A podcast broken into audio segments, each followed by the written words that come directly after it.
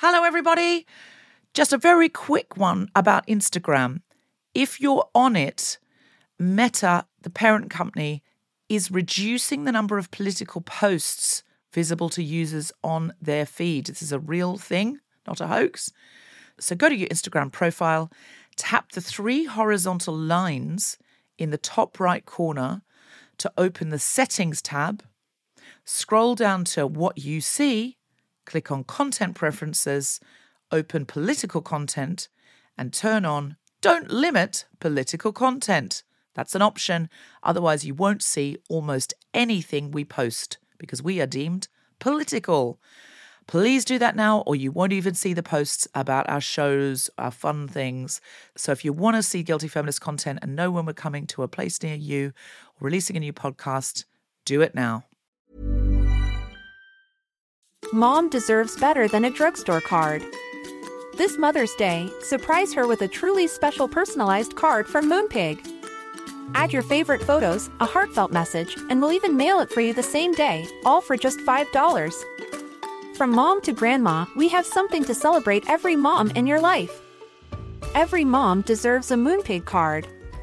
Get 50% off your first card at moonpig.com. Moonpig.com. Here's a cool fact a crocodile can't stick out its tongue. Another cool fact you can get short term health insurance for a month or just under a year in some states. United Healthcare short term insurance plans are designed for people who are between jobs, coming off their parents' plan, or turning a side hustle into a full time gig. Underwritten by Golden Rule Insurance Company, they offer flexible, budget friendly coverage with access to a nationwide network of doctors and hospitals. Get more cool facts about United Healthcare short term plans at uh1.com. This is Paige, the co-host of Giggly Squad, and I want to tell you about a company that I've been loving, Olive and June. Olive and June gives you everything that you need for a salon quality manicure in one box. And if you break it down, it really comes out to $2 a manicure, which is absolutely insane. It's also so easy to get salon worthy nails at home with Olive and June. The difference between how your nails used to look when you did them yourself and now with the Mani system is a complete game changer. The best thing about Olive and June too is it's a quick dry, dries in about one minute, lasts for five days, and full coverage in up to one to two coats. Visit oliveandjune.com slash perfectmani20 for 20% off your first system. That's oliveandjune.com slash perfectmani20 for 20% off your first system.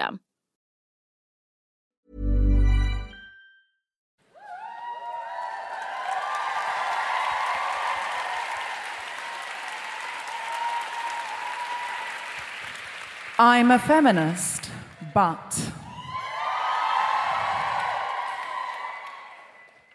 today somebody messaged me online saying I'm desperate to get a ticket to the Roundhouse and it's sold out and I don't know what to do. And I said, I'm sorry, there really aren't any tickets left. And she said, Look, there's one space on the website, but I phoned up and they said that's a space for someone in a wheelchair. And there's nothing they can do. And I said, Have you thought of hiring a wheelchair? no, no, you mustn't, you mustn't. We agreed that she mustn't. And if you did that and you're here, that was very bad.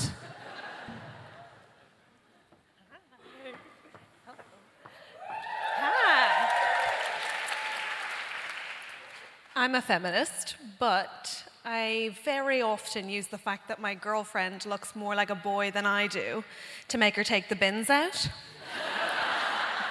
I feel bad about it, but she is the boy, so.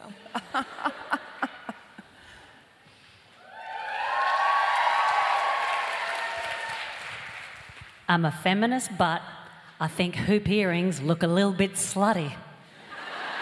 And that's why I wear them all the time.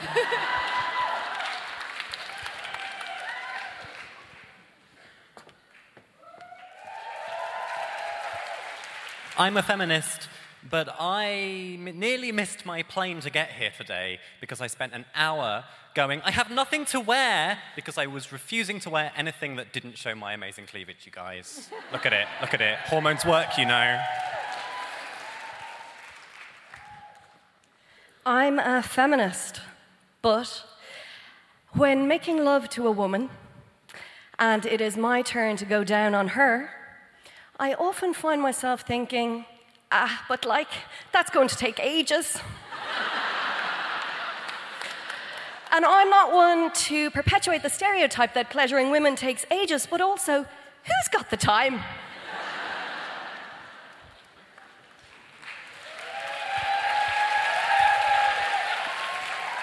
Uh, I'm a feminist, but I don't like to talk about it too much because I think we can all agree there is nothing more irritating than an overly vocal male feminist. Because, listen, it's a great thing to be a male feminist. I encourage all men to be feminists, but there's a certain point where it stops being helpful and starts sounding like what you're saying is listen, ladies, let a man show you how to do feminism.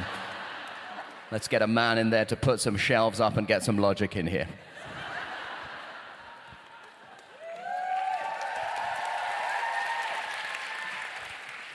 I'm a feminist, but once a week I stand in front of the mirror and practice how to bring my tears so that I can win arguments with my husband.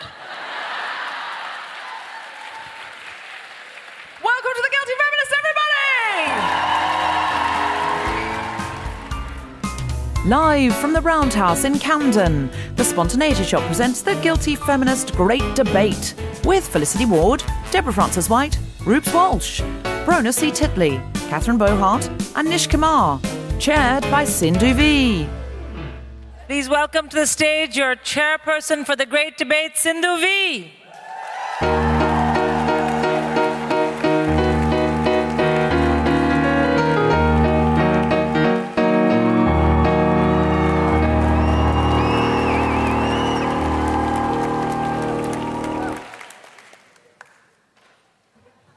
Welcome to the great debate.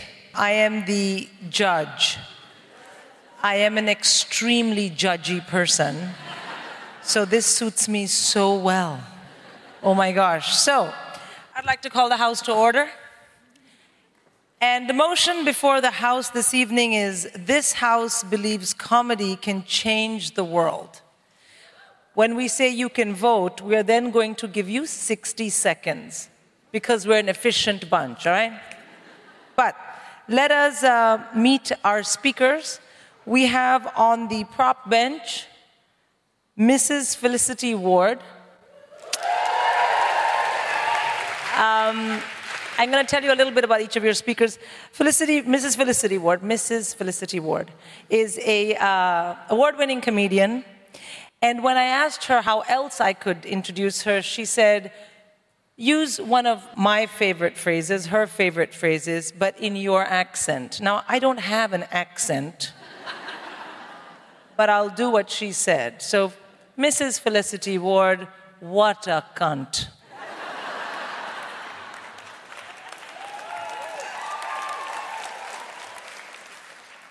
We have Ms. Reubs Walsh.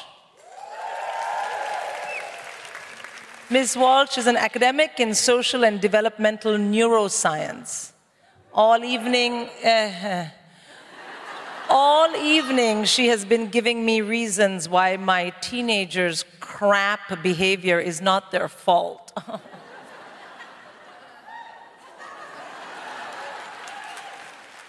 and we have Ms. Catherine Bohart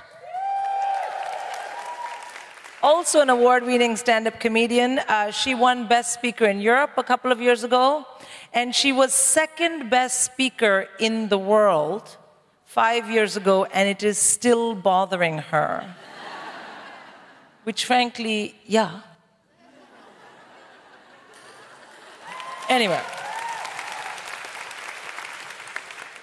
And to my left, we have the opposition bench, Ms. Deborah Frances White. She's a comedian, a writer, and host of a podcast you might have heard about. What's the podcast called?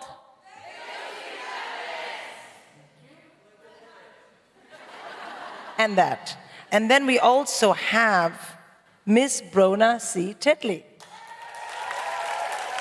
She's a She's an award winning comedy writer and actor who represented Ireland at the World Debating Championships. Yeah she literally talked for Ireland, all right? And last but by no means least, we have Mr. Nish Kumar. Mr. Kumar is an award winning comedian, but for our purposes, the thing you have to remember about him is this man is such a catch because he's on this show.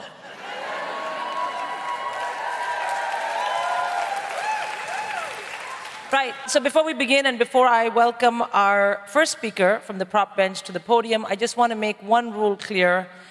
When there's a speaker on, if the other team wants to bring up a point of information, they can do so after the first bell, but not after the second bell.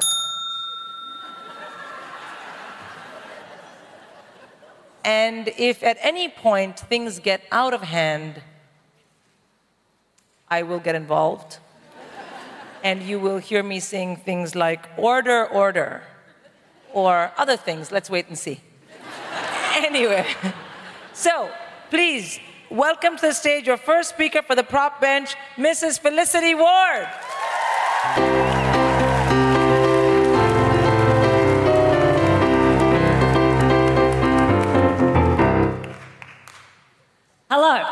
Um, before I start, may I say thank you so much for having me, and what an honour it is to go first. An honour and a relief.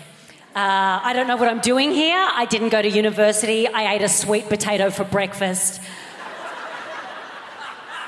the opposing team are going to. Team, is that the word? I don't fucking know.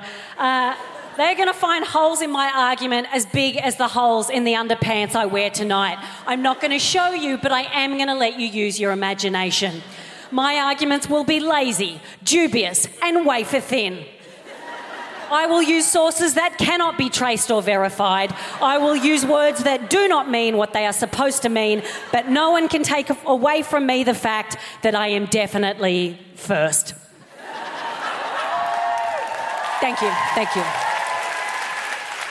So, good evening, everyone. Good evening, opposition team. Good evening, Your Majesty, Sindhu Vee. I will be speaking for the proposing team for the motion that this House believes comedy can change the world. In closing, no, that comes later. Okay, I got that, I got that. Comedy is defined as professional entertainment consisting of jokes and sketches. Sketches, surely they're still supposed to have jokes in them. Oh, why not just say mime while we're all here? Anyway, jokes and sketches intended to make an audience laugh. The Oxford Dictionary defines the word can. Yeah, I'm defining every word, mate. I've got to pad this 10 minutes out with something. They define the word can as be able to. So we're in common.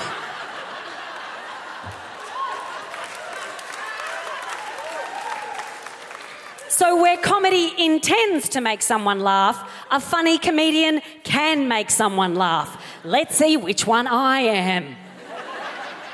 the word change. Oh my God, I'm so bored. Um, I looked up this debating template and it said that you needed to define every word in the. Mind you, it also told me not to mention Hitler or Mother Teresa. Weirdly specific. Um, and defining changing the world, well, that's relative. A lot of these comics over here, they'll get up here and they'll try to convince you with their words and their intellect and their facts. Typical lefty snowflakes.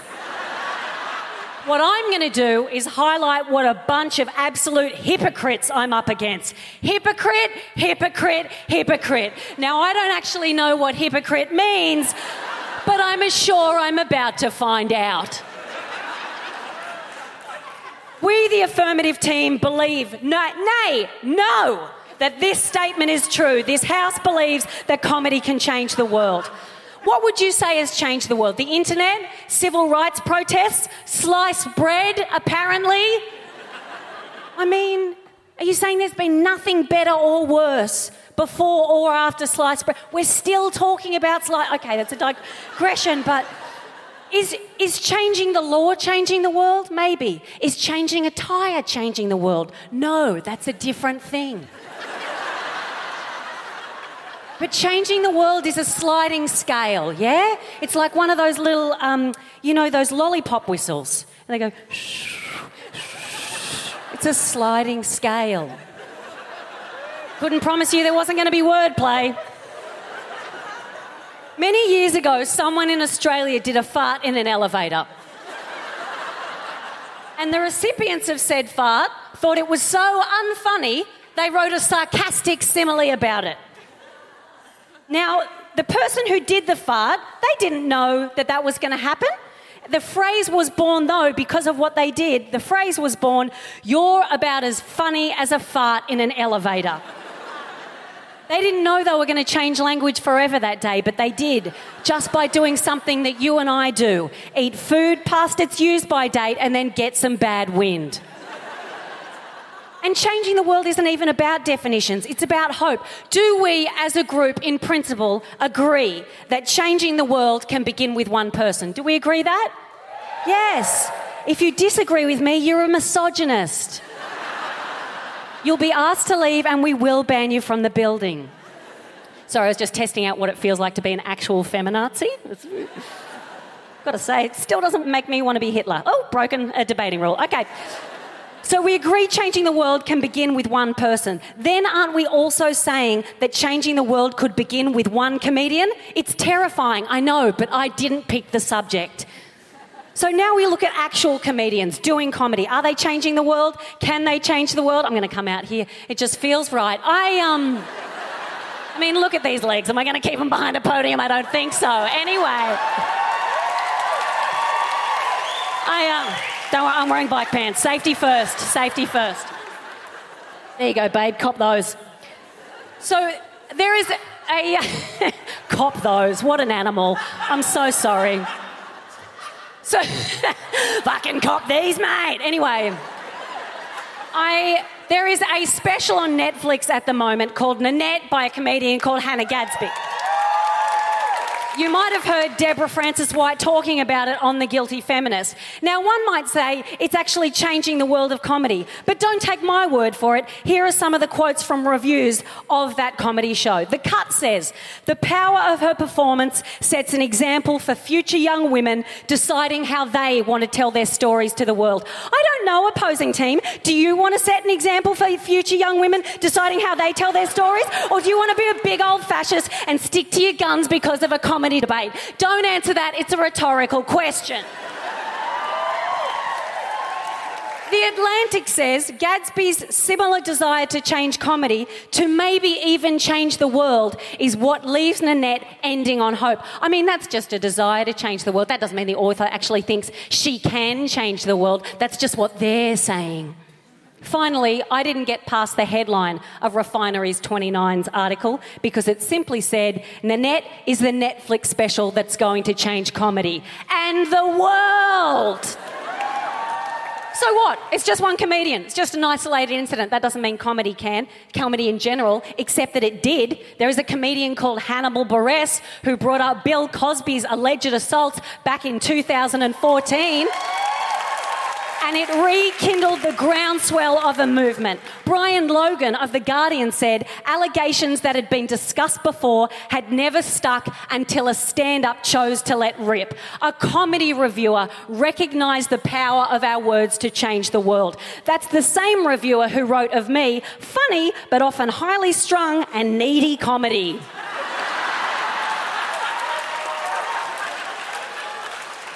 Hello, Brian, if you're listening. I hope you're having a blessed day.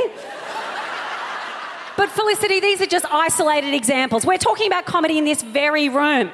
Do you think that panel of naysayers over there, do you think the comedians on that panel, you think they're on stage just doing dick jokes and nothing else? No, mate. They want to be agents of change. Brona C. Titley in the middle. Are you not one of the writers from Deborah Frances White's comedy pilot, Next Week News? Point of I haven't finished. Next week, in a second, in a second, yes. I, uh, I, I like want to be tough, but I also don't want to be rude to her. Um, are you not uh, from next week's news, where our literal mission statement was to rewrite the news for next week through comedy? Is changing the news not changing the world, or is that just fake news? Point? Thank you so much for promoting my career. I am head writer of Deborah Frances White's pilot, Next Week's News. But I would like to bring up to you, as you well know, that that is a non TX pilot that has yet to be commissioned by Channel 4 and probably won't be because, let's face it, it's hosted by a woman. Don't clap her, she doesn't deserve it. Nishant Kumar, if that is your real name, and it is. Oh shit, have I got only one minute to go? Oh, we're fucked, mate. All right. I spend too much time on my legs. All right, we just got to get to Deb. Okay. Someone said to me that comedy and artists have more impact on society than politicians do. That person also said it was Charles Dickens that brought the plight of the underclass to the attention of the upper class more than leaders of the day. Do you know who that person was? It was bloody Deborah Frances White. Hypocrite exposed. Do you not stand by your word, DFW? Are you, is that what you're telling the guilty feminist audience? You're telling them that this is just a comedy show and nothing you're saying changes anything? Is that what you're saying? Or are going to tell me all those emails of women saying, that's just like me, or I thought I was the only one, or I'm going to tell my boss to fuck off today after listening to your podcast? You're not telling me that you're changing the world one download at a time? But forget the podcast. Yeah, all right. Forget the podcast. What about the £7,000 plus that you raised for Calais refugees by putting on two simultaneous comedy shows? That didn't change anything. You are I'm a magnanimous. yes, I am going to This is my involved. final nearly sentence. You are a magnanimous, generous, humanitarian hypocrite. You are basically Mother Teresa. I've fucked it again. I have one. Can I? Thank you so much. Thank you so. Thank you so much. So much. It's been wonderful.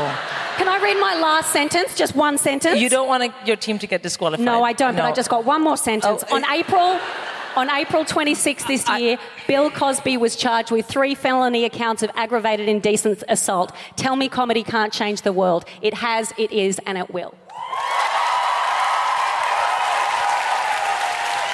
Thank you, Mrs. Ward. Wow. After that spirited performance, uh, may I please welcome to the stage your first speaker from the opposition bench, Ms. Deborah Frances White.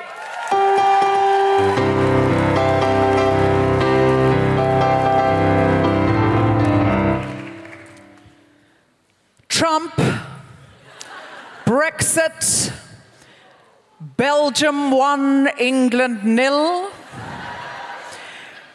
If comedy has changed the world, perhaps we should ban it for a few years and see if things get better. That punchline didn't change anything, and neither did that one. In the run up to the US election, I don't remember any comedians being pro Trump. In fact, Alec Baldwin led Saturday Night Live in an all out, satirical, and admittedly delightful offensive, making the future Fuhrer of the United States of Gilead a risible, ludicrous punchline week in and week out. Every network and cable station in the country were throwing their best gag writers at the election, and I don't remember one where the punchline implied that Hillary forgetting to install spyware on her home laptop should preclude her from the top job in favor of the pussy grabber in chief. Every single late night host with a room full of comedy writers paid a minimum of two grand a day couldn't put Humpty together again after election night.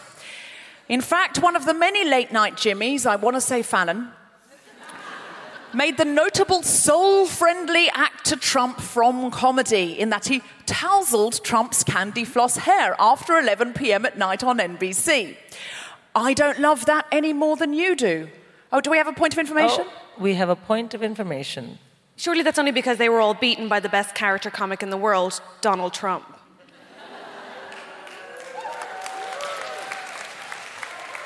If Donald Trump is in fact a comedy character, he is the deadliest comedy character in the world and is probably already responsible for any number of deaths. If that's your idea of howdy doody proposition, then I genuinely feel for this house. Now, I don't love that one of the Jimmys, possibly Fallon, did that any more than you do. But it was so outstanding that whichever Jimmy it was, and admit it, you couldn't pick him out of a late night American show host lineup, never lived it down. This was the singular moment that anyone in comedy was said to have humanized Trump. And yet he won. The late night Jimmy in question, I want to say Fallon, said in response to the criticism that he carelessly helped Trump win the election, he said, moaned actually, you made me feel bad. So now what? Are you happy? I'm depressed. Do you want to push me more? What do you want me to do? Do you want me to do the worst thing in the world to myself? What would make you happy?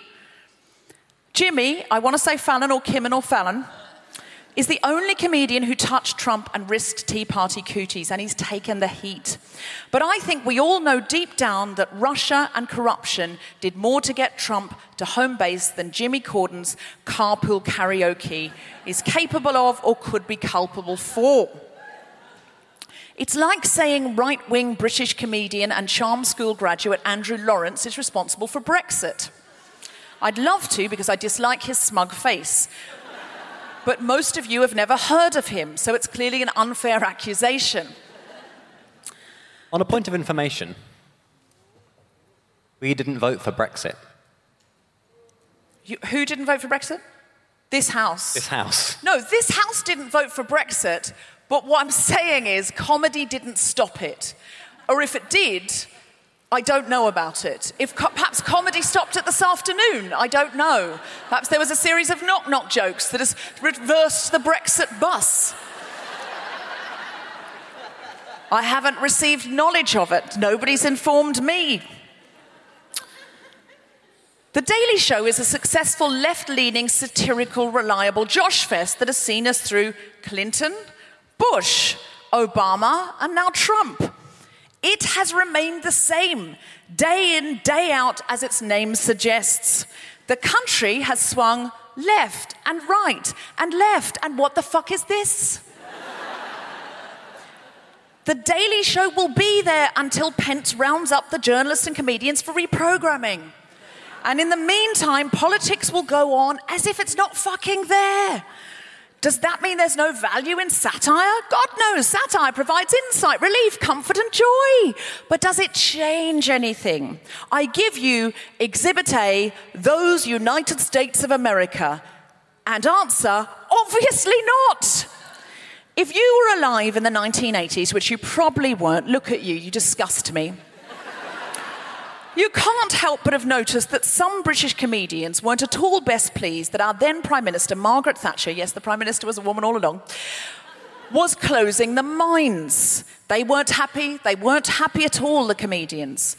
I paraphrase Stewart Lee quoting Simon Munnery when I say that those comedians were successful against the onslaught of Thatcher in the same way that Question? Berlin's satirical cabaret acts in the early 1930s successfully brought an end to the Third Reich.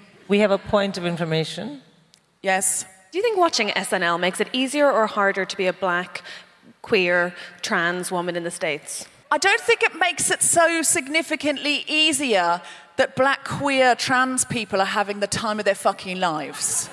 I don't think any of them are having a lovely walk in the park, especially given abortion is about to be banned in a number of states. And Saturday Night Live is going to do a couple of jokes saying, Oh, pro choice in a funny voice with a wig. You still can't get a fucking abortion.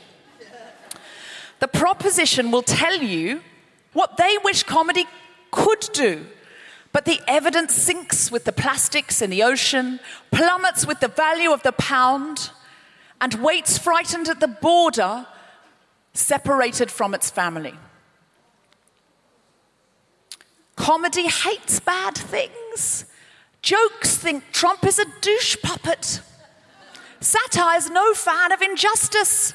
Your yet unwritten and only recently titled Edinburgh Fringe Show might have the best intentions, but if you could change the world, the world would be changed already. But Deborah, I hear you cry in horror. Don't you do the patriarchy smashing guilty feminist podcast that is a combination of comedy and direct action that has had 35 million downloads in two and a half years?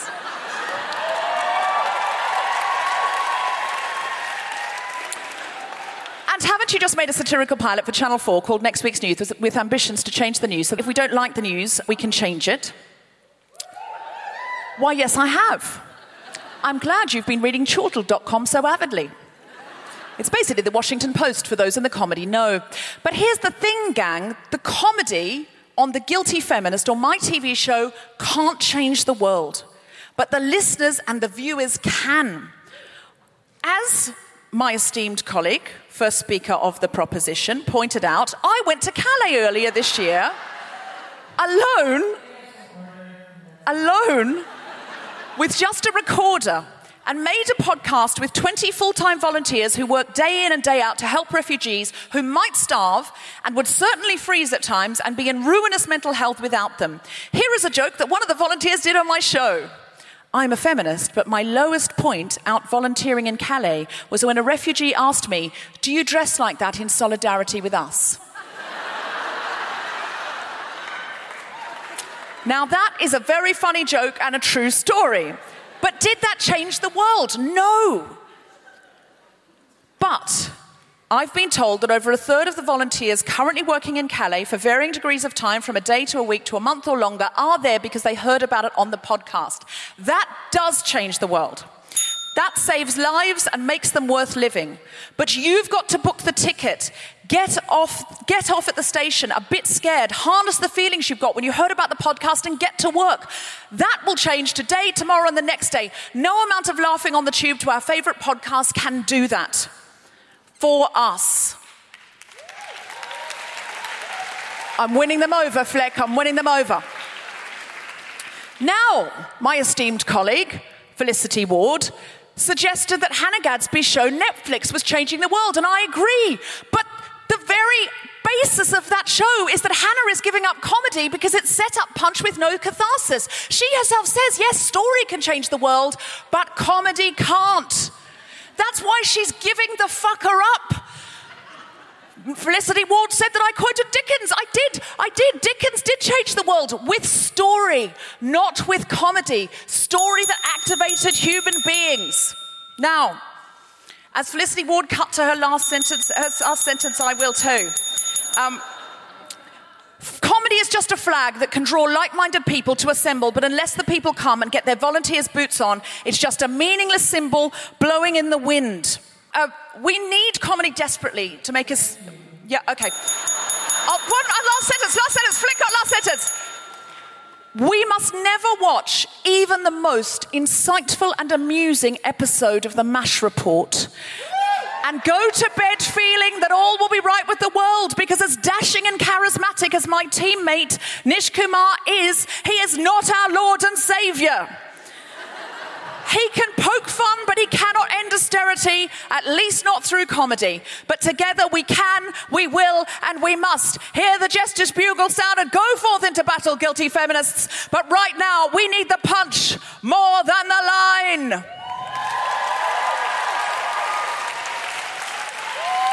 Thank you. Thank you to Ms. Deborah Frances White for the world's longest run on sentence. and now, looking back at the prop bench, we have our next speaker from the prop bench. Please welcome Ms. Reubs Walsh.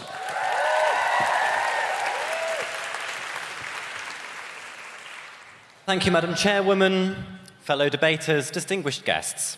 Maybe if Deborah had used some comedy in her debate, she would have changed the world a little bit. Points of. Oh, I can't do it yet. Damn it.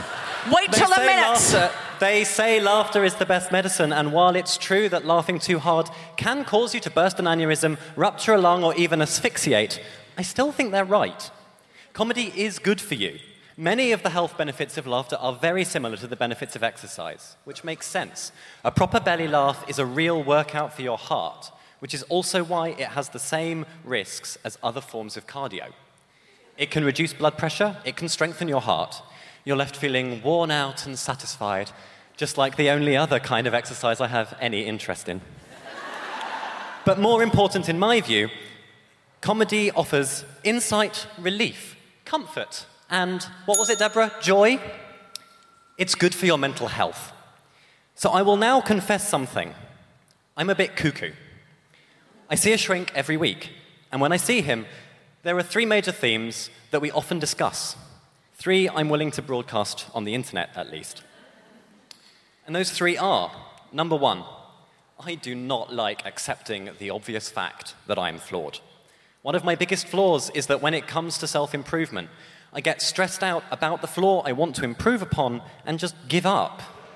But, right, guess it, like, knowing is half the battle, right? So 50% will do for now, and we can move on to number two. I want to be happy. And consequently, I push myself in many areas of my life, be it work or therapy or my relationships, believing that if I succeed at these things, I will be happy. This led to the situation where I was sat in my therapist's office crying about, I don't know, something. And I burst out with, I have to stop crying so I can make proper use of this time. I need all the therapy I can get, goddammit! and number three, the world is falling apart, and I, alone, am powerless to stop it. I suspect that if you surveyed all the therapists of all the feminists in the world, this theme would come third, after daddy issues and the double guilt of both wanting and of not having a thigh gap. so here's my point. The opposition are trying to argue that comedy is just a release valve on the frustration of living in the dystopian nightmare that we call modern life, and that it facilitates inaction for those who would rather have a quiet life. And that is probably sometimes true. What they fail to account for is that feminism, anti racism, anti capitalism, any and every form of social justice activism is emotionally exhausting. Before I begin my day's work, I've resisted the urge to write a detailed but ineffectual letter to the producers of a misogynistic sitcom. I've suppressed the humiliated rage I feel towards the cis men who stare and catcall me on my 10 minute walk to work, and the desire to just bite down on their necks until they stop struggling. I am polite. I am polite and I am friendly to the humans in the office, even the men, and even though every single one of them is cisgender, I'm exhausted. By the way, would it kill cis people to just be a little bit more trans about it? Look, comedy's capacity to release that stress enables this army of pissed off, big hearted people to survive the battle. In recognizing and laughing at the absurdity of our oppression, we're able to stand back up and continue the fight. Or to put it another way, it's easier to deal with the reality that Trump has the lump of rock we call home pointed squarely at oblivion if we can laugh at him and call him a big Nessian orange man baby with teeny weeny hands and a spun sugar nest perched on his empty head like the sickly pudding he is. Point of information. Uh, you talk about comedy as uh, relieving stress, which it absolutely does. That's how we all watch political satire. But the problem is that once our stress is relieved, we go, ah, I feel much better now, and we don't actually do anything. Thank you for we your not a point of information, but if you'll let me get to the end of my speech, I'll already respond to that point. Thanks. Point of information, you sounded a lot like all of the Queer Eye guys then. Thanks. It helps us release this pent up tension. It's like wanking, but afterwards, you don't feel the need to cry and sing along to On My Own from Les Mis. Comedy makes it bearable to have these necessary conversations. And in these necessary conversations, it creates moments of understanding. Let's take Henry, the imaginary, boring, white, cishet, male, privileged comedian. Comedian. I mean, he's not completely imaginary, but I'm not using his real name. Um, he tells you about that time he went to Thailand, or, well, really anywhere beautiful with a long, elegant history of gender diversity that Western colonialism has corrupted. Henry tells you how he got tricked by a trans woman into taking her back to his hotel room. He tells you how he discovered, I mean, discovered, something that at least 99% of trans women prefer to disclose before they get anywhere near sex with someone. I'm talking about the D, guys.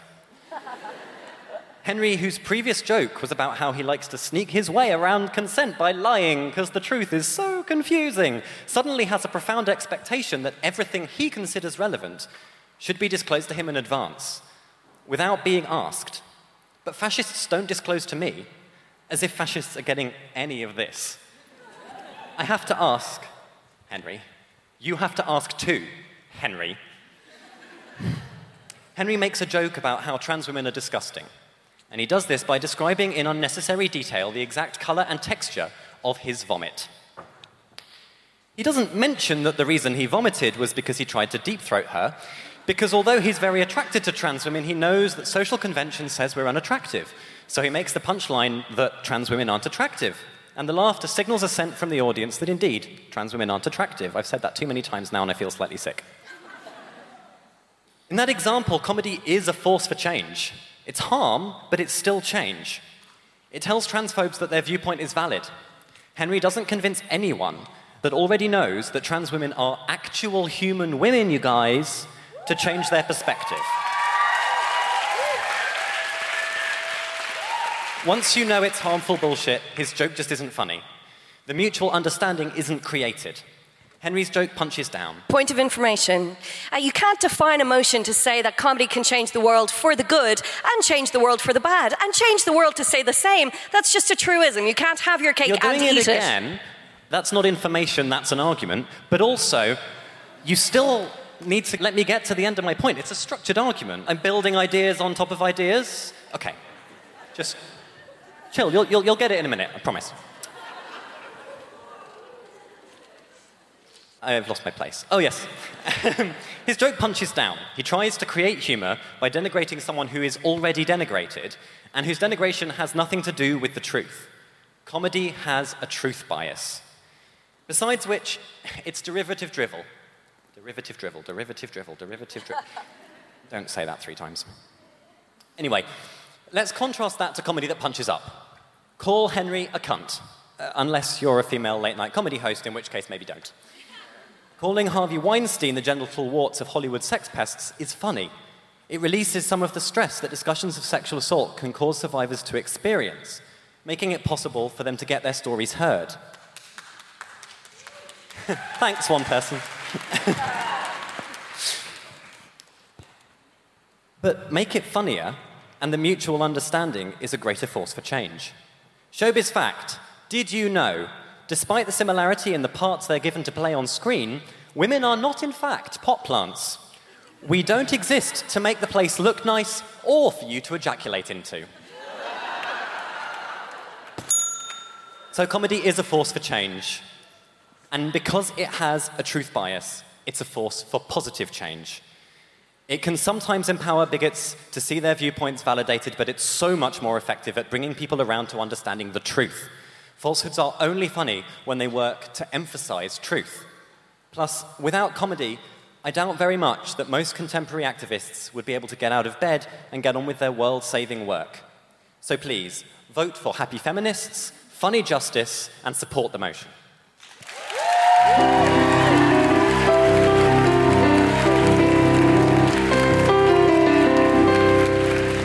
Thank you so much, to Ms. Reubs Walsh, uh, the first speaker this evening to keep to time at all.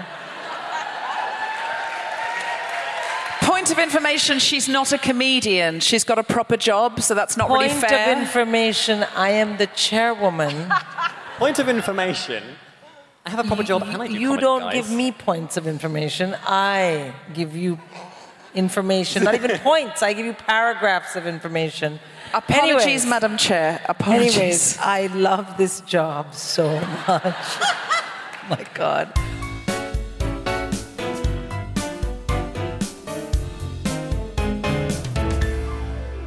Hello, guilty feminists. I was invited with the podcast All Stars to make a Live Aid style Christmas single called The Sounds of Christmas. It's for Samuel's Charity, which is a charity that helps underfunded children's wards. It's a great cause. You can download it at iTunes or Amazon. Please get in there and download that today and try and drive it up the charts. We are doing a national tour. It will not be podcast. It's a big all singing, all dancing live show. I mean, all singing, limited dancing, to be fair. Some singing, mostly comedy, no dancing tour. Go to guiltyfeminist.com or Ticketmaster to find tickets. The Guilty Feminist book is still on sale, but if you're someone who prefers to listen, you may well be, you're a podcast fan, download the audiobook and I will read it to you personally. We've got some other shows coming up on the 12th of January. I will be guesting on Best Pick, which is Tom Salinsky's Film Buff podcast. So we will be discussing the film Casablanca at 2:30 p.m. and then we will be watching Casablanca, a classic film with lots of hefty gender politics to get our teeth into, and afterwards we will be having a discussion about Casablanca. That'll be me, Tom Salinsky, and the other regulars on the podcast, Jessica Regan and John Dorney. It's a fabulous film buffs podcast.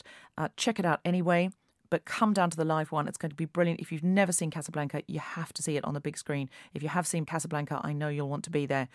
You can go and get tickets for that at cinemamuseum.org.uk and it's 2:30 p.m. Saturday afternoon, the 12th of January. On the 16th of January, the Guilty Feminist podcast is recording at King's Place live. Come and join us there. Get tickets now while you can. And on the 8th of March, we're doing a big, exciting International Women's Day show at the Barbican with Guardian Live. Get tickets now, they're going to sell really, really quickly. If you are in Dublin, we're coming back to Vicar Street.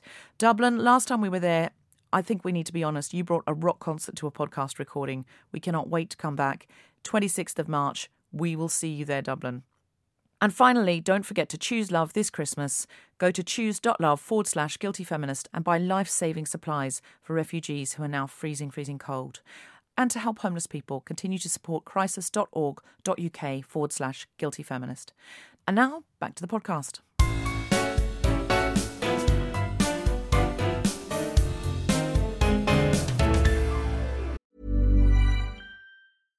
Mom deserves better than a drugstore card. This Mother's Day, surprise her with a truly special personalized card from Moonpig. Add your favorite photos, a heartfelt message, and we'll even mail it for you the same day, all for just $5. From mom to grandma, we have something to celebrate every mom in your life. Every mom deserves a Moonpig card. Get 50% off your first card at moonpig.com. Moonpig.com. This is Paige, the co-host of Giggly Squad, and I want to tell you about a company that I've been loving, Olive and June. Olive and June gives you everything that you need for a salon quality manicure in one box. And if you break it down, it really comes out to $2 a manicure, which is absolutely insane. It's also so easy to get salon worthy nails at home with Olive and June. The difference between how your nails used to look when you did them yourself and now with the Mani system is a complete game changer. The best thing about Olive and June too is it's a quick dry. Dries in about one minute, lasts for five days, and full coverage in up to one to two coats. Visit oliveandjune.com slash perfect Mani 20 for 20% off your first system. That's oliveandjune.com slash perfect Mani 20 for 20% off your first system. Hey, it's Ryan Reynolds, and I'm here with Keith, co star of my upcoming film, If, only in theaters, May 17th. Do you want to tell people the big news? All right, I'll do it. Sign up now and you'll get unlimited for $15 a month in six months of Paramount Plus Essential Plan on us. Mintmobile.com slash switch. Upfront payment of $45 equivalent to $15 per month. Unlimited over 40 gigabytes per month. Face lower speeds. Videos at 480p. Active Mint customers by 531.24 get six months of Paramount Plus Essential Plan. Auto renews after six months. Offer ends May 31st, 2024. Separate Paramount Plus registration required. Terms and conditions apply if rated PG. All right, so moving swiftly on, we come to our second speaker from the opposition bench, someone who has been animated with points of information, and rightly so. Please welcome Miss Brona C. Titley.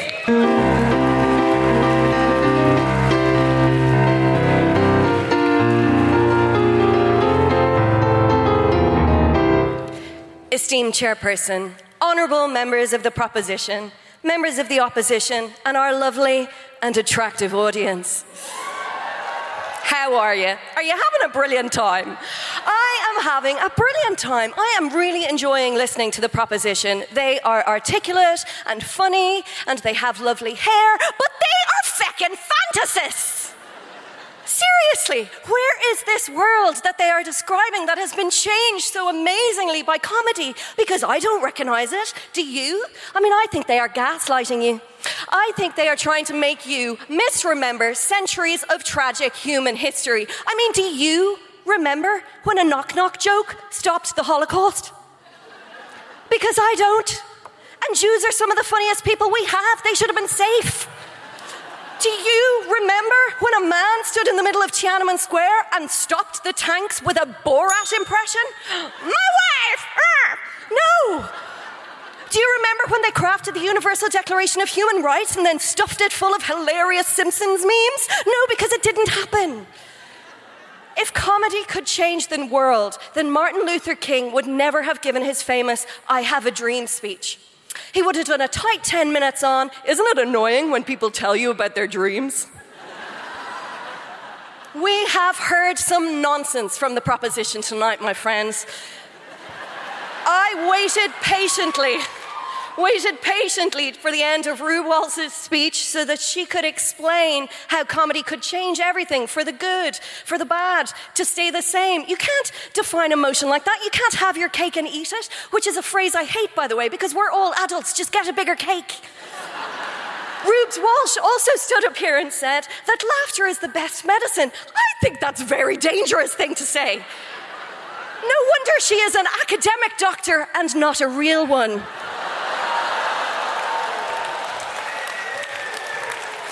Felicity Ward stood up here and talked for, I don't know, what must have been 45 minutes about, to be honest, again, I just don't know. Uh, sliced bread, farts in elevators, lollipop whistles.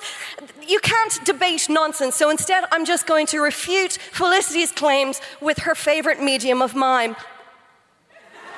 Point For the listeners on the podcast, no thank you, not yet. We have a For the point- listeners, I said no thank you, not yet.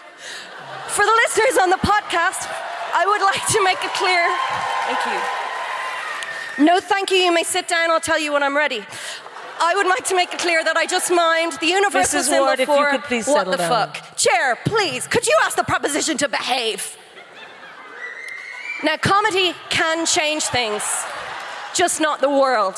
And we can change the world, just not with comedy. If comedy could change the world, then the Prime Minister of the UK wouldn't be serious, boring person Theresa May. It would be the hilarious and adorable Scarlett Moffat from Gogglebox. And that is a UK that I would like to live in. Now, in order to talk about changing the world, we oh, first must look at the state of the world. And as we say in Dublin, when somebody looks awful because, I don't know, they're wearing a top knot or something, the state of you. The absolute feckin' state of you. And the world is in a state, my friends. There are currently 64.8 million refugees displaced around the world. Rona. Experts say that, We not have a yet. no, po- thank you. I'm in the middle of a point. I'll tell you when I'm ready. Experts say that by 2050, there will be more plastic in our world's oceans than fish. And currently, eight white men hold as much of the world's wealth as half of the world's population. That's eight white men as rich as 3.5 billion people. And you just know that one of those white men is comedian Michael McIntyre. Maybe all the world's money is what he keeps in his man drawer. And talking of white male comedians, are they doing anything to redress this balance? No, Michael McIntyre is making whimsical jokes about how the paprika in his spice cupboard sounds very different to the cumin. Yeah, a lovely bit of observational comedy that, yes, is borderline racist. Now, there's some amazing comics in this room that I love dearly. I mean, like all of you, I basically worship at the altar of Deborah Frances White. I replaced the 45 minutes a week that I used to spend going to Mass with listening to the Guilty Feminist podcast. And my only regret, my only regret is that 30 minutes in, Deborah doesn't give me a tasty little Jesus wafer to snack on. But think about it the incredible comics in this room excluded comedians as people are completely fecking useless. Do you know any stand up comedians? Are they or are they not so self involved that they can barely dress themselves? I had to help Nish Kumar put on his trousers tonight, and he is one of the good ones. I used to be flatmates with a comic, and she talked about herself 26 hours a day. She talked about herself so much, our neighbors thought I lived alone but was just really addicted to audiobooks. She talked about herself so much, I had to start flashing a light at 50 minutes. Yes, Felicity Ward, I would love to hear your point. Point of information I haven't spoken for ages. Hi.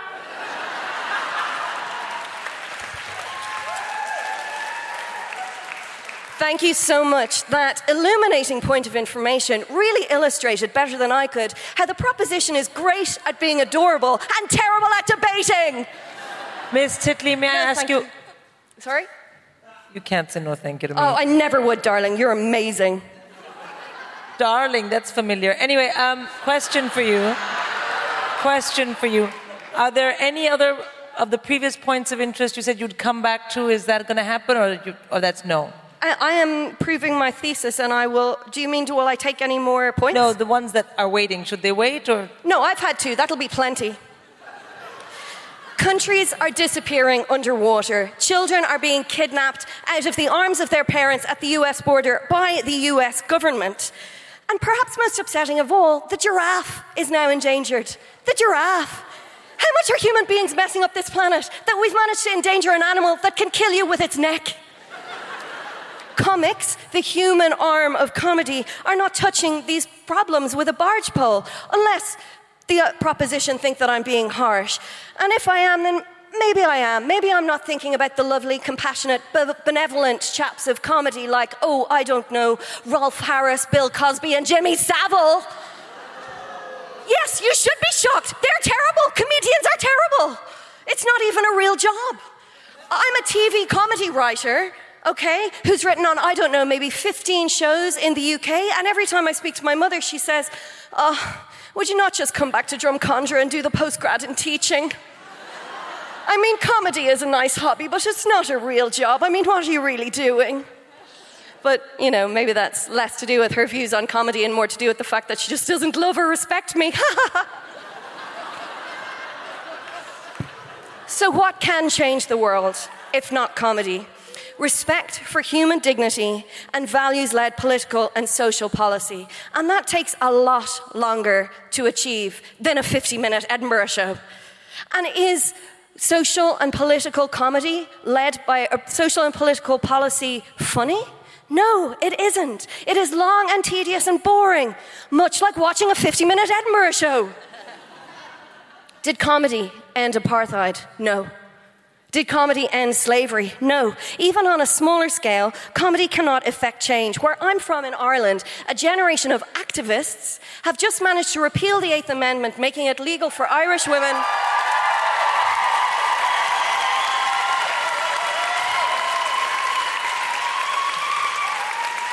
Thank you. I did that. That was me.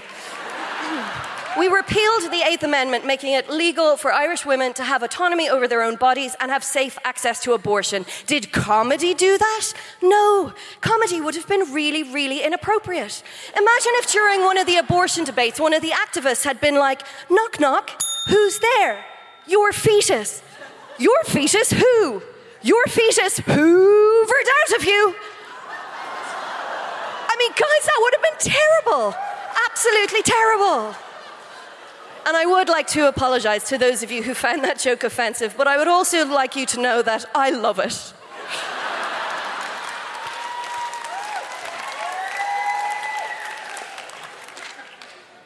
Aristotle, the famous Greek philosopher, knew a thing or two about comedy, and he drew a distinction between comedy and tragedy two masks, two separate things. Comedy cannot affect change on tragedy because comedy and tragedy are a binary, unlike gender, which is a spectrum. Am I right? That is my hand in the air, just high fiving a million non binary angels. okay. Comedy is important to relax and de stress you, but you don't actually do anything.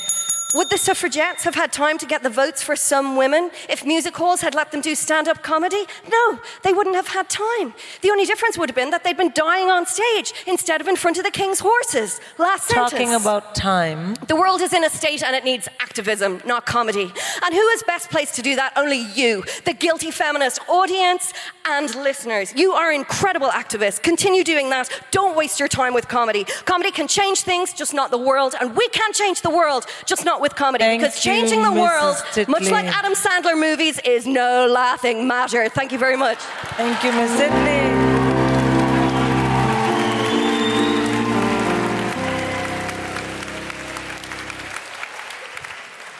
Well, that went well.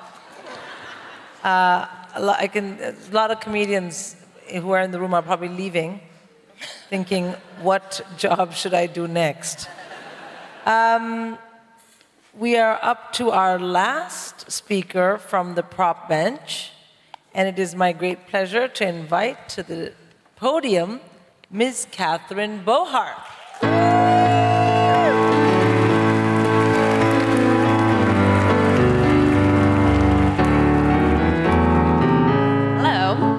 Madam Speaker, members of the opposition, members of the proposition, ladies and gentlemen. I think it's about time someone took this debate about comedy a little more seriously. Therefore, three points in this closing summation speech. Firstly, the opposition tell you that the world is hell. The world is hell, therefore, comedy is futile. Secondly, they tell you that comedy will only ever lead to reprieve, but ultimately end in inaction. We're going to tell you why that's not true. And thirdly, we're going to tell you why it is specifically comedy allows conversations to start in ways that they wouldn't otherwise and does facilitate change. Okay, three points. The first thing they tell you is that the world is hell, right? The world is hell, therefore comedy has changed nothing. Deborah Frances White says, to show all the episodes you want of SNL, do dick jokes if you want about Trump, but it won't change anything. I ask her in a POI is it easier or is it harder to be a black woman, to be a trans woman, to be a queer woman in America when you look at the television and you see yourself? And you can laugh at yourself and you can laugh, laugh at the horror show that is your ruler. She says, oh, well, obviously it makes it easier. But it's not meaningfully easier, which is not a meaningful distinction. Why? Because it does make it easier. It makes it easier when you feel seen, it makes it easier when you feel like you're not going mad, and it makes it easier when you think that other people agree with you, which is exactly what SNL does for the minority now. No, thank you. She says it doesn't change. She says it doesn't change the world. Brona says it doesn't change enough. Flick tells you, despite the madness that was her incredible speech, and despite how hard it was to hear over her phenomenal legs, um, she tells you two things. She tells you that actually, if you look at proof, Hannibal Buress is exactly the example we need of how the world has been changed by comedy. If you want historical ev- evidence of this, look at the fact that Chaplin made a movie called The Dictator, and it did puncture the rule of Hitler, and it did turn around American neutrality. So if we're going to talk proof, we win. Now, I'll take a POI from the nerd. He hasn't given one yet, has he? Oh, I wasn't. Uh, I didn't have a point of information. I just made uh, eye contact. That's okay. Just, Just- make it up like you do on the MASH report. Yeah, that is true. Actually, It's so I true. would, it's sorry, so true. I would like the speakers not to have a personal conversation on the stage. I mean, I'm get, it's going to be personal. Nish is the worst. So, he's not. He's so cute. What did she just say?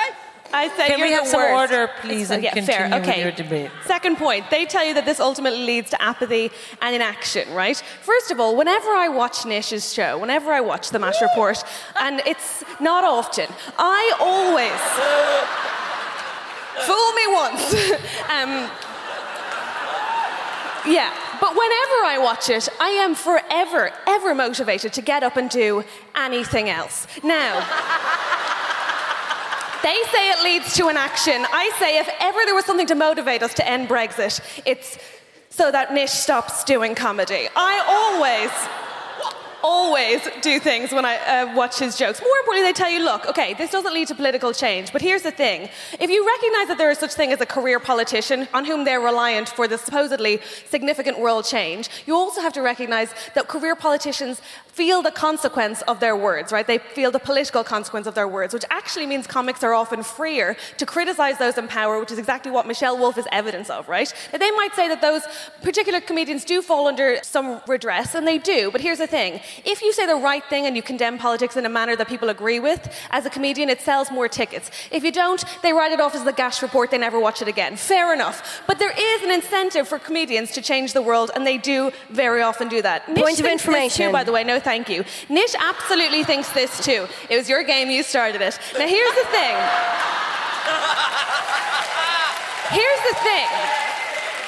Nish fundamentally believes this. He's going to get up here and tell you what, what he'll have to tell you, right, is that his job is banging his head against the wall because he does believe that words have power and he does believe that comedy can change the world. Because if he didn't, he wouldn't rely on our common empathy. He wouldn't seek our approval every week on the MASH report. He would try to change the world a different way, but he's not. He's not doing it through Morris dancing. He's not doing it through the flute. It's distinctly comedy he's chosen.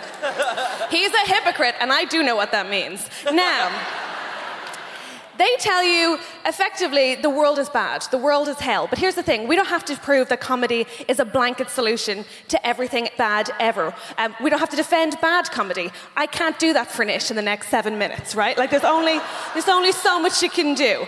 What I can tell you is that when Brona gets up here and tells you, look, all white male comedians are doing is adding to the noise and they do nothing good, I would contend that that is true. There has to be some good white male comedians. There have to be. There has to be a good white male comedian. What about those uh, guys that Nish impersonates? Um, you know, Jon Stewart and John Oliver? The Johns. Those guys are doing something to change the world, are they not? right? I mean, oh wow, you guys aren't feeling, I think you feel like I'm being mean to Nish for no reason. But I've met him. Point of information. Yeah. yeah. Good one. Now,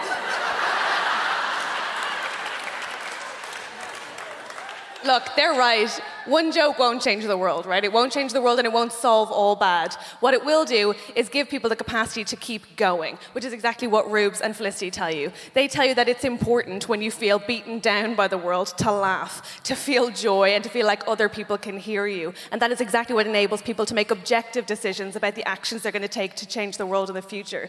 These guys say, all you ever do is sit around and laugh and never do anything about it, when actually they've been asked repeatedly to tell us why it is that doesn't give people the will to carry on. Do you guys not agree? Anyone want to give me a POI? Point of information. Oh, you have one? Good, let's go. Well, Catherine, what you're asking us to do there is prove a negative that something doesn't exist. By that rationale, I could say that this podium keeps tigers away because there's none here. Sorry for hitting you, Nish. Sorry, did Brona just whack Nish around the head? oh, I was really hoping I'd get to do that. Okay, here's the thing. No, what I'm asking you to say is there's a logical extension of their own argument, right?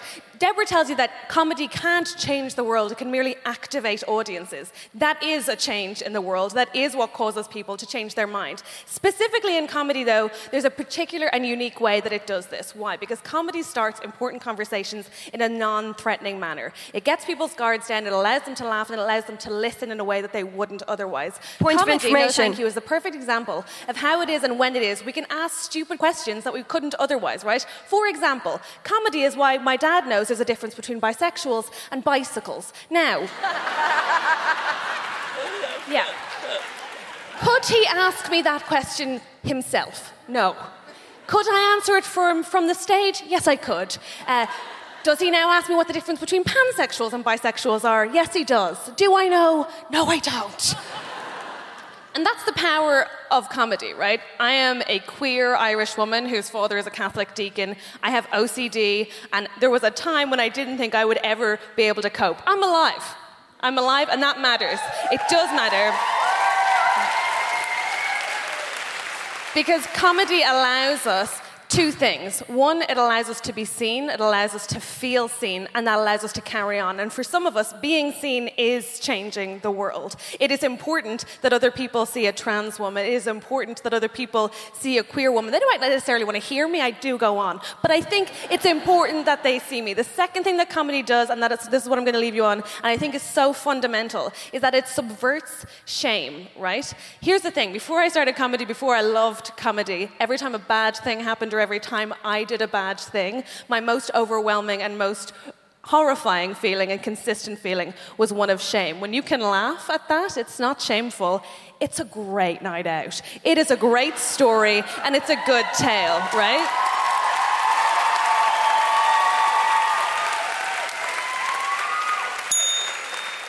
Only has comedy changed the world, see all of the proofs that we've given you, not only does comedy make the world an easier and better and arguably more human place to live, and something I'm thankful for, but comedy saves lives. I saved mine, and um, that sounds real trite, but equally, Nish is going to be very good at debating, so I did need to play on your feelings. Have a great evening. I've been Catherine Bohart. Cheers. Thank you so much, Miss Bohart.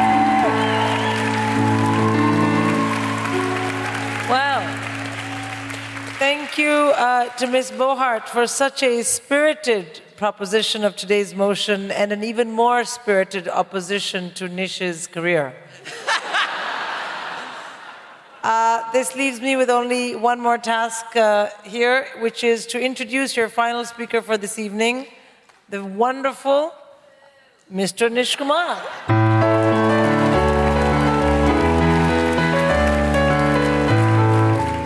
Good evening, ladies and gentlemen of the proposition, opposition, and the audience. It is a absolute pleasure to be here. What about me? Um, what? what? about- what about me? Sorry, Auntie. That's right. I was getting to you. And my aunt. Uh, it's an Indian thing. We're not related. Don't worry about it. White people ask your ethnic friends. Right now, here's the thing.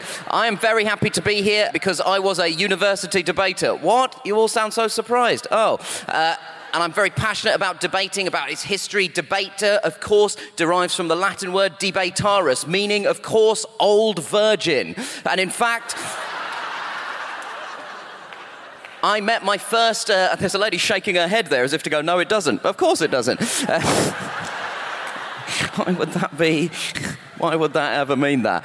Um, uh, yeah, I will. I will. Yeah, I will take points of information. Uh, I, I realise the bell has gone. I don't particularly want to, but I, I am aware, as the only man on a panel convened by the guilty feminist, not letting a woman speak is not what we call ideal optics.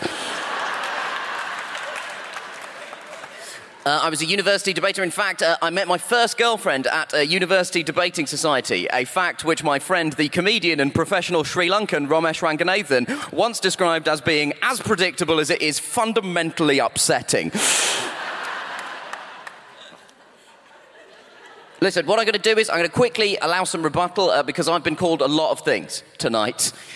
the presenter of a failing television show, a guy who gets hit in the face.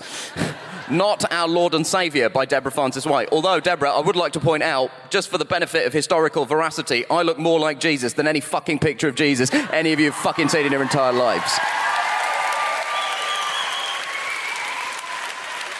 Look, some of you who watch BBC Two know me as the host of the MASH Report. Some of you who've been to the Edinburgh Festival know me as a wildly critically acclaimed stand up comedian. Some of you who have read about me on the internet know me as the poor man's John Oliver, right? But I prefer to think of him as being the rich man's Nish Kumar. But what I'm going to do tonight, before I go any further, is rebut some of the arguments laid out. Let us start with Felicity Ward. Okay, and let's move on now. No. I quickly just want to uh, pick Felicity up on two things. Firstly, I did not know what the relevance of the phrase as funny as a fart in an elevator is, although it did make sense in a review that I received at the Melbourne International Comedy Festival in 2015. 1.5 stars, the Herald Sun. And it was the 0.5 that really stung. I noticed that when Felicity went down our team for all the benevolent work we've done, she left me out. Now, that could be because she was running out of time whilst having what seems to be a nervous breakdown. But. It could also be because she knows that my comedy has only changed one thing, and that is my bank balance for the better. Holy shit, I am swimming in Darktales money. Christ on a bike. Today for lunch, lunch, I had a Covent Garden soup. I wash my ass with Heinz. Reubs, a quick bit of rebuttal on your argument. If laughing all the time is good for your heart, how come my relatives laughed all the time and then all died of heart attacks? Eh? How do you like them apples, doctor? I don't think you're On a real doctor, but you seem smart. Um, but uh, they, they all died of heart attacks because it turns out it's not good for your heart if the thing that you're laughing at is the amount of pork you just ate. Yes. On a point of information, this is anecdata. This is not evidence. The evidence shows it's not very funny, but it's true. It does, it does sound like you worked for the Leave campaign with that sort of logic. Now, Statist- I'm anecdata sounds positively Faragian. And now, as for Catherine Bohart, first of all, that abortion joke was solid and frankly deserved more, right? Thank you. Secondly, you're clearly good, and that, frankly, is not the vibe, right? And thirdly, I know that people are. Look, the viewing figures are what my producer recently described as at the lower end of acceptable. But our iPlayer numbers are solid. We're getting good engagement with Facebook, Catherine. Nish. Okay? Yes. I know that you don't change anything with your comedy, but isn't Rachel Parris pretty good? Rachel Parris is a charlatan and a fraud. She has sexually harassed me so much in the workplace, I cannot even tell you. That lady is vag out at most meetings. oh, yeah, hang on a second. Yeah, point of information from my own team. Sorry, I know it's not it's not normal to have a point of information for your own team. But this is being recorded for the Guilty Feminist podcast and it's being broadcast. So I'm going to need you to retract that for legal reasons. And and because Rachel Parris is a good friend of mine and recently appeared on an excellent episode, she's a, an amazing co-host, and I know for a fact she does not have her vag or anything else out at any of your meetings. Take it back right now, Nish Kumar. Take it back. This is why we don't allow men on the Guilty Feminist. This is exactly why. We don't say things like vag out on the Guilty Feminist. If you don't listen to it, Nish, we don't say vag out. Okay, I think we get the point. Point of interest? Order, or f- may I ask you to wait? let Just- me just retract some statements that I made about my friend and colleague Rachel Parris. At no point is she ever, quote, vag out at writing meetings. And at no point has she ever sexually harassed me, allegedly. Point of interest? Yes. I'll get my veg out if it makes it easier. Just... I don't know if that's interesting, actually. I'll sit back down. but I, um, may I just make one comment to Mr. Kumar? Yep. Could we try and stick to the motion of the House? Sure. Listen, comedy's a goddamn sack of shit. It's a waste of everyone's time. You, it uh, distracts people. In fact, not only are comedians like actively not, not changing the status quo, they're consolidating it. Look at some of the awful comedy that's been produced. Holy shit. Did anyone see that Ricky Gervais Netflix special? Christ alive. If I ever get a time machine, no. Hitler's off the hook. I swear to God. I'm going back to the second after he finishes those Christmas specials and BAM! Sweet baby Jesus. What the hell happened to The Simpsons this year? Christ alive. They were engaged in a public debate with my friend Hari Kondabolu, the Asian American comedian, Indian American comedian. They don't say Asian there. It means a different thing. Move on, Nish. You're hurrying for time. They're engaged in a public debate with my friend Hari Kondabolu, who made a documentary called The Trouble with Apu about why the idea of having a white actor still voicing the character of Apu may be a tad problematic in 2018. The Simpsons then responded. Instead of engaging meaningfully with the thoughtful hour long documentary that Hari made that was screened on True TV in America, The Simpsons, instead of engaging with it meaningfully, simply had Lisa Simpson in an episode look down the barrel of the camera, not camera, it's not real, I know that, but. She looked directly at the audience and said this something that started decades ago was applauded and inoffensive and is now politically incorrect. What can you do?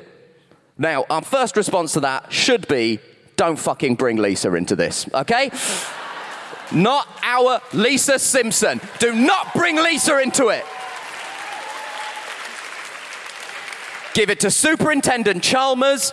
Give it to the pimple faced kid who works at the cinema. Give it to one of the characters we don't like. So, again, this is an example of comedy consolidating the status quo, failing not just to change things, but to actively keep Ish. them staying the same. Yes. No, the status quo is that it went unchallenged. He challenged it, and now you're talking about it. He changed the world.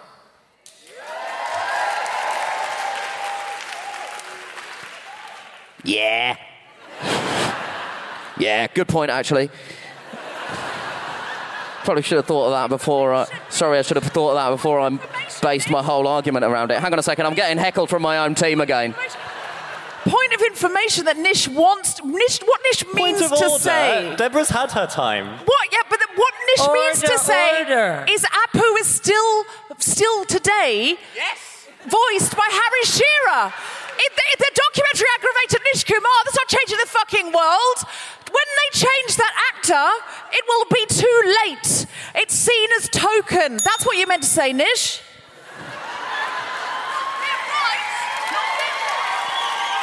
May I just say, can I just say, we have a beautiful example there of the direct opposite of mansplaining. Right there.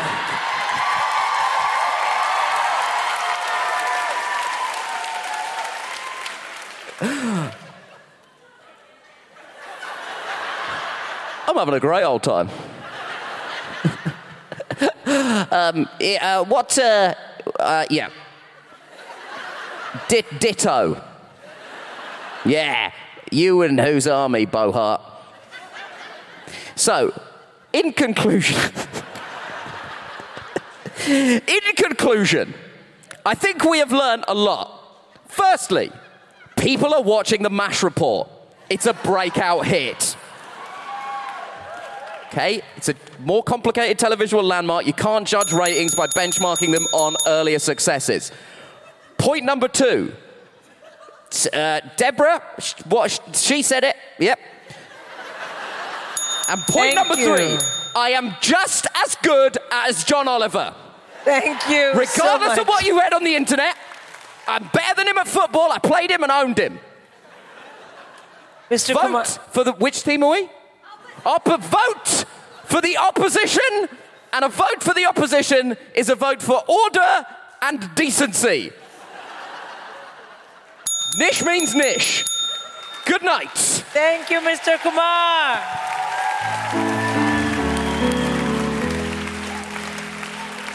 Well done to all of our speakers.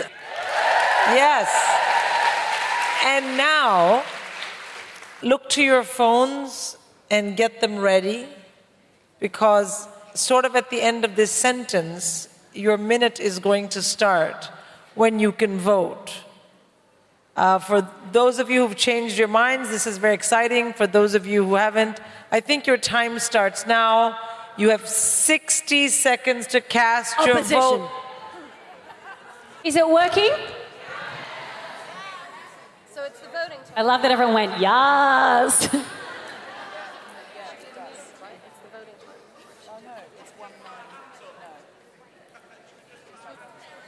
Put your hands up. I mean, if you want to, sure. For any reason? oh, you mean when I'm saying yes?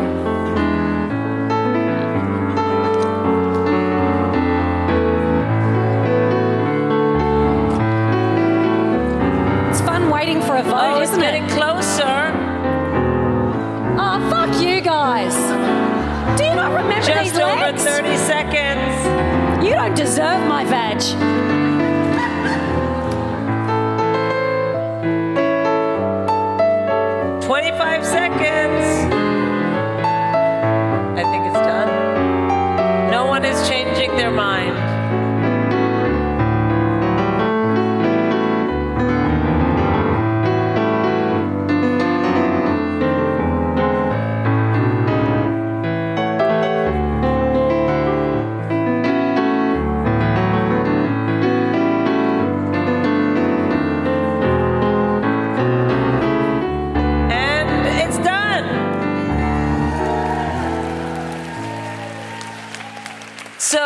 Just to confirm, this House believes that comedy can change the world.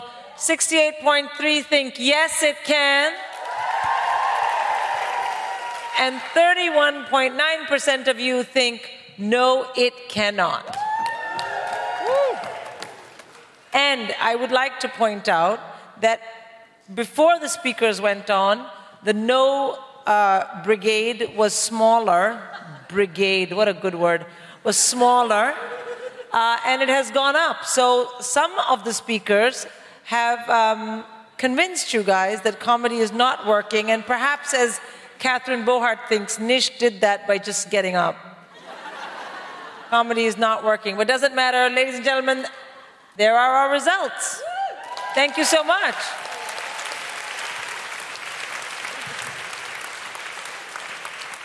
And uh, one more round of applause for our speakers Felicity Ward, Reubs Walsh, Catherine Bohart, Deborah Frances White, Titley, and Nish Kumar.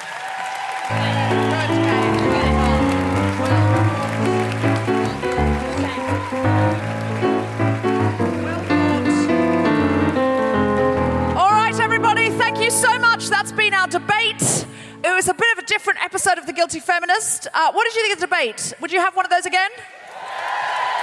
If you would like to hear another motion, please tweet us at GuiltFemPod, hashtag Great Debate, and we will put those new motions into the mix. Can we have a big, big round of applause and thank you to everyone at the Roundhouse? Thank you for coming out and supporting the Spoken Word Festival here at the Roundhouse and live comedy and the Guilty Feminist. Uh, we hope that you've taken something away from the debate and that you do use comedy, which clearly can't change the world because that's what my team said.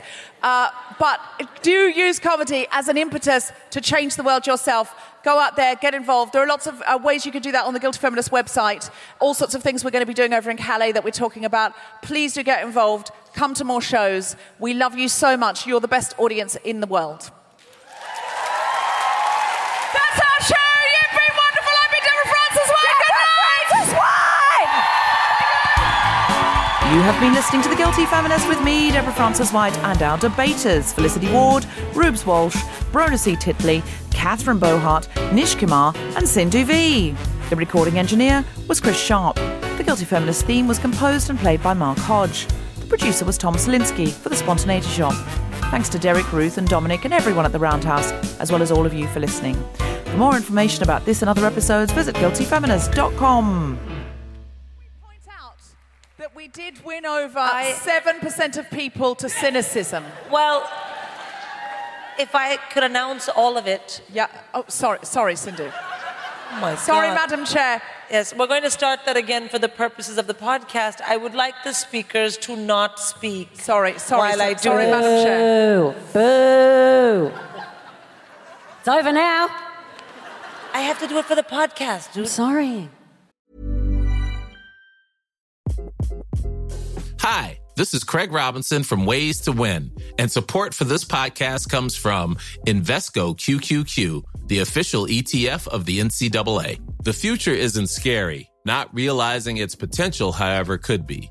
Just like on the recruiting trail, I've seen potential come in many forms as a coach. Learn more at Invesco.com slash QQQ. Let's rethink possibility. Invesco Distributors, Inc. Mom deserves better than a drugstore card. This Mother's Day, surprise her with a truly special personalized card from Moonpig. Add your favorite photos, a heartfelt message, and we'll even mail it for you the same day, all for just $5. From mom to grandma, we have something to celebrate every mom in your life. Every mom deserves a Moonpig card. Get 50% off your first card at moonpig.com. Moonpig.com.